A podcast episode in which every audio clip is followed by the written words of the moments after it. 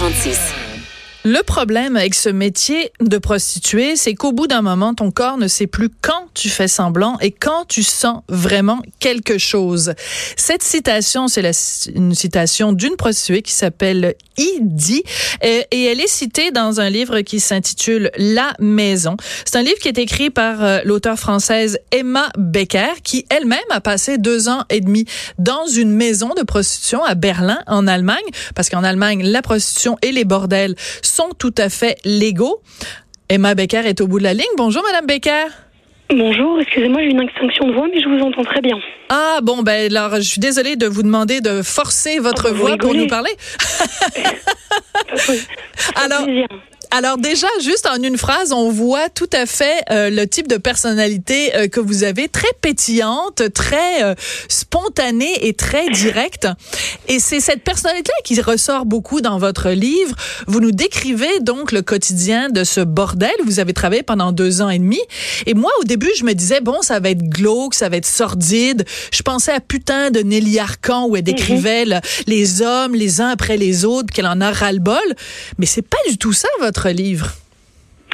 Mais non, mais mon livre, c'est, c'est une expérience euh, voilà, qui, qui m'appartient, qui, qui, qui est un peu unique, parce que c'est vrai que j'ai, j'ai choisi une maison qui me convenait, un cadre qui me convenait, euh, mais, je, mais elle, elle ne...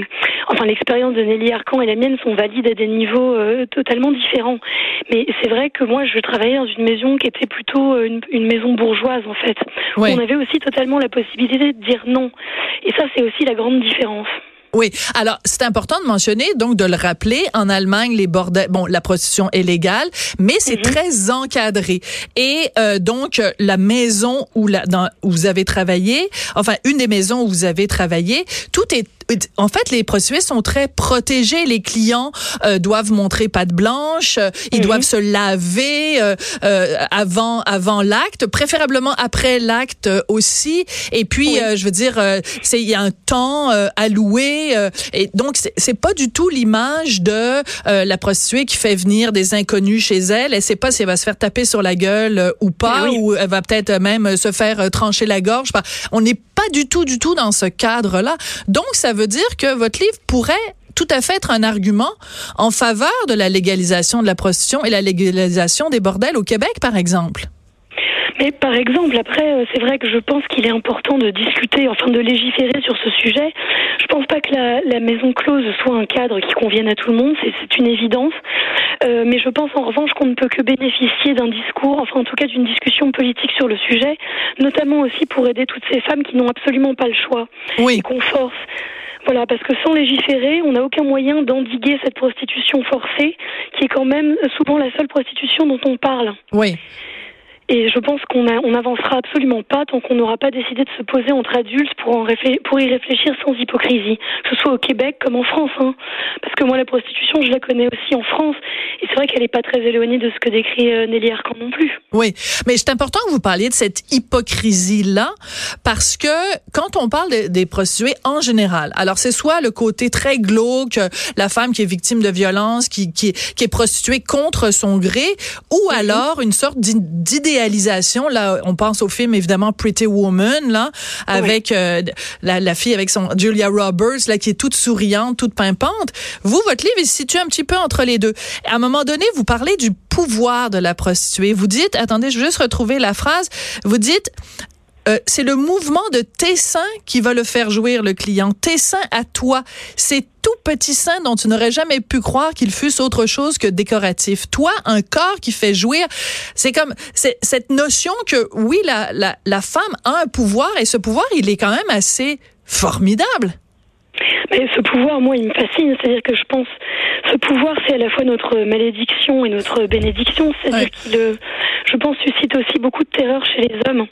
Et euh, c'est très intéressant ce que vous dites parce qu'en fait, euh, on, je, je pense que les gens, d'une manière générale, tiennent beaucoup à cette image de la, de la prostituée victime qui n'a pas tellement le choix parce que l'idée d'une pute heureuse, en fait, les menace beaucoup. C'est-à-dire que le pénis, en fait, ne serait pas l'objet de notre destitution, euh, ni celui de notre pouvoir. En fait, l'idée qu'une femme puisse choisir euh, d'utiliser son corps exactement comme elle en a envie et sans euh, devoir se sentir sale ou coupable, euh, c'est quelque chose qui menace énormément le patriarcat. Et euh, moi, j'avais envie de parler de ces femmes qui revendiquent ce choix aussi pour le pouvoir que ça leur accorde. Moi, c'était une expérience de féminité extraordinaire. Ouais. Un voyage euh, très intéressant euh, sur, euh, sur le fait que justement ce, ce rôle dans lequel on nous enferme, nous en tant que femmes, c'est-à-dire d'objets de reproduction et de plaisir, euh, moi dans cette expérience-là j'ai compris qu'en fait il y avait totalement le moyen de jouer avec, ouais, et de retourner les, les rapports traditionnels de domination et de soumission. Oui. Alors, vous intellectualisez beaucoup, là, quand on vous entend en parler, mais il y a un côté très pratico-pratique aussi, au quotidien. Mmh. Euh, d'ailleurs, vous, vous décrivez vos clients, donc il y a le français qui est comme ci, le canadien qui est comme ça. Alors, c'est assez particulier parce que le canadien, il aime ça euh, par en arrière. Oui. Le... ça ne veut pas dire que tous les Canadiens aiment ça, hein? Je tiens à préciser ici pour les gens qui nous écoutent. Mais donc, vous avez eu un client canadien, lui, euh, il était prêt à payer un supplément pour euh, faire ça par en arrière. Oui, mais alors, c'était pas un Québécois, j'ai dit. Alors, je ah. sais pas si ça fait une différence. Ah, ben, c'est complètement. Ben, excusez-moi, c'est... il fallait le dire tout de suite. Ah, ben non, ben alors, si c'est pas... c'est un Canadien anglais, ben là, ils ont tellement des drôles de. Non, non, mais alors, ça, ça change tout, c'est un Canadien anglais. Oui, je pense que c'était un, c'est un fantasme qui est assez répandu chez les hommes d'une façon générale, mais oui. Ceci dit, c'est intéressant, ça me donne encore plus envie de venir au Québec. Pour voir quels sont les petites, euh, les petits plaisirs particuliers que les Québécois, exactement, aiment. Alors, je vous adore, je vous trouve absolument charmante, et, euh, et, et c'est cet esprit-là aussi qu'il y a dans, dans, dans votre livre. Vous arrivez vraiment à nous montrer, vous parliez tout à l'heure de, de, du rapport à la féminité, votre rapport avec les autres euh, filles qui travaillent euh, dans, dans ce bordel. Il y a à la fois une, une partie de compétition, bien sûr, parce que c'est à qui, bon, on va avoir le plus de, de clients, donc il y a un petit peu de compétition. En même temps, il y a beaucoup de solidarité, il y a beaucoup d'empathie, oui. Il y a beaucoup de tendresse et, euh, mmh. et c'est, c'est, c'est, c'est charmant. Oui, bah, écoutez, merci beaucoup. C'est vrai que la compétition, c'est surtout dans le dans le premier bordel, dont, dont le manège, cette espèce, ouais, de truc un peu, ouais, atroce. Mais la maison, ce qui était très intéressant, c'est qu'en fait, il n'y avait pas beaucoup de compétition parce qu'on représentait une gamme tellement large. Et c'était vraiment des femmes très très différentes. Il y en avait, ouais, des très jolies, des moins jolies. Et moi, ce qui m'émeuvait beaucoup, c'est que les mêmes les moins jolies avaient leur leur clientèle d'habitués, parce qu'en mmh. fait, finalement, la beauté formelle, je pense pas que ce soit quelque chose. C'est pas ça qui est vraiment bandant. En fait, c'est ce qui se cache derrière. Je pense qu'on on surestime beaucoup la beauté classique traditionnelle, mais que les hommes sont très attachés à une notion de proximité, d'empathie, de charme. Et euh, vraiment, le, le, le souvenir le plus poignant, moi, que je tiens de cette expérience, c'était vraiment cette bienveillance des femmes entre elles, dont je pense qu'on ne parle pas assez. On parle beaucoup de la jalousie des femmes, de leur méchanceté entre elles, mais je, quand on est réduite comme ça à des femmes, à des corps de femmes qui sont là pour être désirables et, et, et payées pour ça, il se forme une solidarité qui est presque animale, en fait. Mmh. Quelque chose qui sent la mère, la sœur, la fille, la... enfin moi, quelque chose qui m'a, qui devait soigner quelque chose en moi, en tout cas qui me, vraiment, qui même aujourd'hui me manque énormément. Alors ça, c'est fascinant que vous disiez que ça vous manque, parce que c'est comme ça que votre livre commence. Je veux pas vendre des punchs, mais c'est vraiment dans les toutes premières euh, pages du livre, il euh, y a ce couvre-lit que vous avez récupéré quand le bordel où vous travaillez, mmh, a dû euh, fermer, et vous l'amenez, euh, vous l'apportez avec vous, et votre fils, parce que vous avez maintenant un enfant, oui, euh, vient vous rejoindre après avoir pris le bain, il vient vous rejoindre sur le, le dessous de lit, sur le, oui, le dessus du lit, et là vous vous parlez de toutes les odeurs qu'il y a, puis je sais pas, actuellement, bon, euh, je vais euh, gros cliché, pour moi, j'imagine un bordel, il y a, euh, je sais pas, euh, euh, faites dix passes par jour, ben les odeurs qui règnent, c'est pas nécessairement des odeurs très agréables. Or vous, vous dites que vous vous ennuyez de ces odeurs-là qu'il y avait au bordel. Oui. Vous êtes peut-être quelqu'un de assez particulier quand même.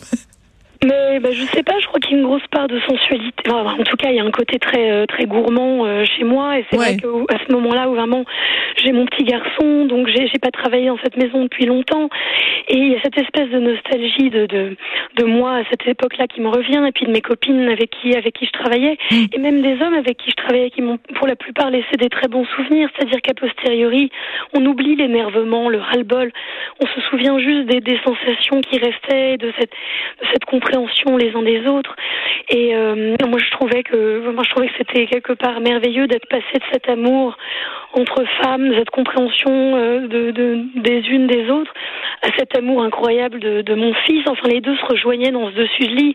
Et euh, mais c'est vrai que j'étais très fascinée euh, depuis toute petite aussi par l'odeur des sex shops, là, cette espèce d'odeur louche de désinfectant et de et de sperme. C'est vrai, vous avez raison, c'est pas forcément des odeurs formellement très agréables, mais enfin, ce qui vous fait bander, c'est pas non plus les odeurs les plus agréables, hein.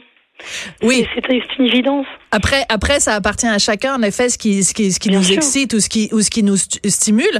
Au début du livre aussi, vous racontez une conversation que vous aviez avec, euh, avec, avec un homme avec qui vous marchez dans la rue, mm-hmm, et vous passez devant, devant un bordel en Allemagne. Et là, oui, vous lui dites cette phrase qui est quand même assez incroyable. Vous lui dites, ben moi, si j'étais un homme, je passerais mon temps au bordel, parce que c'est quand même trop génial de se dire, bon, hop, j'ai envie de faire l'amour, j'ai juste à rentrer là, je fais mon petit truc, au bout d'une demi-heure, je suis repartie. Ouais. C'est, vous le pensez encore vraiment aujourd'hui? Si vous étiez un homme, vous, vous diriez souvent au bordel?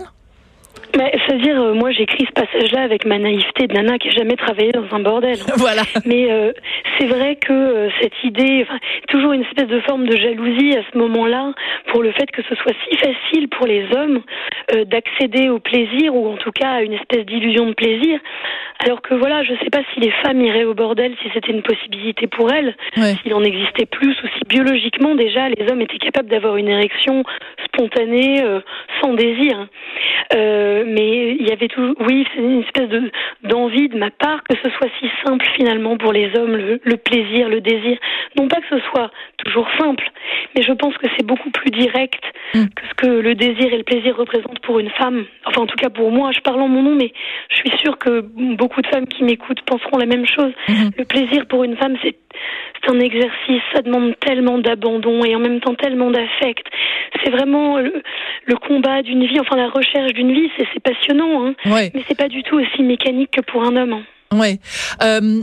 Est-ce que c'est, bon, il y a un tabou euh, dont on parle, bon, évidemment, comme c'est un tabou, on n'en parle pas, euh, le fait que des femmes qui travaillent dans un bordel, donc qui font de leur métier euh, la prostitution, euh, de la oui. prostitution leur métier plutôt, qu'elles jouissent, qu'elles éprouvent, en effet, un plaisir physique.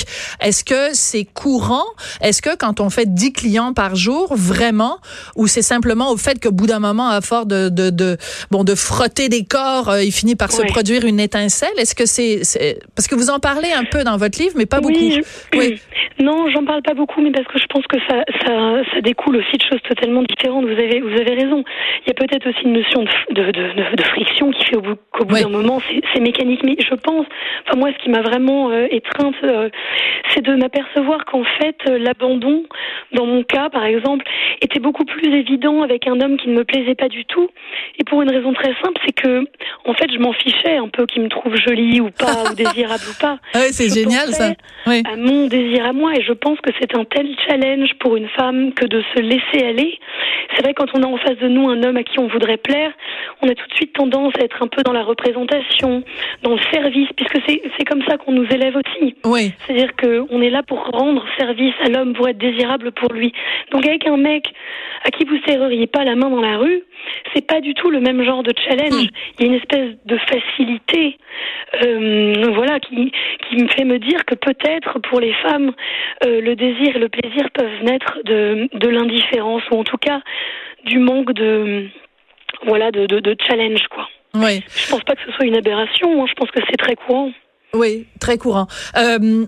Ah, sachant que vous alliez euh, venir à l'émission, euh, qu'en fait qu'on allait, que vous alliez venir à l'émission. Excusez-moi, je fais des jeux de mots euh, même sans, sans m'en rendre compte. Que j'allais vous interviewer pour l'émission. Euh, avec les collègues, on a pensé faire un sondage sur Twitter et oui, sur Facebook. Ah, vous avez vu passer. Alors donc, je, alors je disais bon, aujourd'hui, je discute avec avec l'écrivaine Emma Beck. Elle a travaillé comme prostituée dans un bordel légal. Elle raconte son expérience dans son livre La Maison chez Flammarion. Est-ce que le gouvernement devrait légaliser légaliser les bordels au Québec. Alors, je suis très contente de vous annoncer que soixante-huit pour cent des gens interrogés ont dit oui, trente-deux pour cent ont dit non. Bon, il n'y a pas énormément de gens qui ont voté pour l'instant, mais ils ont vingt-quatre heures pour le faire. Mais juste, signaler quelque chose, il y a soixante-neuf personnes qui ont voté. Et comme le soixante-neuf, c'est un chiffre érotique, je trouve ça quand même assez rigolo. C'est beau. C'est, c'est beau. beau. euh, vous avez mentionné, donc on en a parlé à plusieurs reprises, de toute façon, vous, vous le mentionnez dès le début dans votre livre, vous avez un fils. Euh, oui. Quel, euh, à quel moment votre fils va savoir ce que vous avez fait pendant ces deux ans et demi-là? Est-ce que vous pensez, comment vous pensez qu'il va réagir quand il va le savoir, le métier que maman faisait? Ouais, vous savez, moi, quand je suis tombée enceinte, j'étais persuadée que j'aurais une fille parce que j'ai que des sœurs. Et je me rends compte au jour le jour à quel point c'est, c'est merveilleux d'avoir un petit garçon pour ce que ça représente de, ouais, de challenge, de lui apprendre, de lui faire comprendre quand il sera en âge de lire le livre que euh, ce métier, c'est avant tout un métier humain euh, qui, qui fait en sorte que les hommes et les femmes se rapprochent d'une manière qui est peut-être un peu superficielle parfois, mais qui a vraiment beaucoup plus que le sexe dans ce boulot. Moi, c'est ce dont je me suis aperçue, c'est que c'était vraiment un boulot de thérapeute avant tout. Et je, je voudrais pouvoir éduquer mon petit garçon pour qu'il comprenne qu'il n'y a pas de honte à avoir de ces femmes ou pour ces femmes. Et que euh, voilà, je pense qu'il y a des métiers qui moralement sont bien pires que prostituées. Comme bien quoi, pire, par exemple? J'allais dire inspecteur des impôts, mais c'est pas très gentil.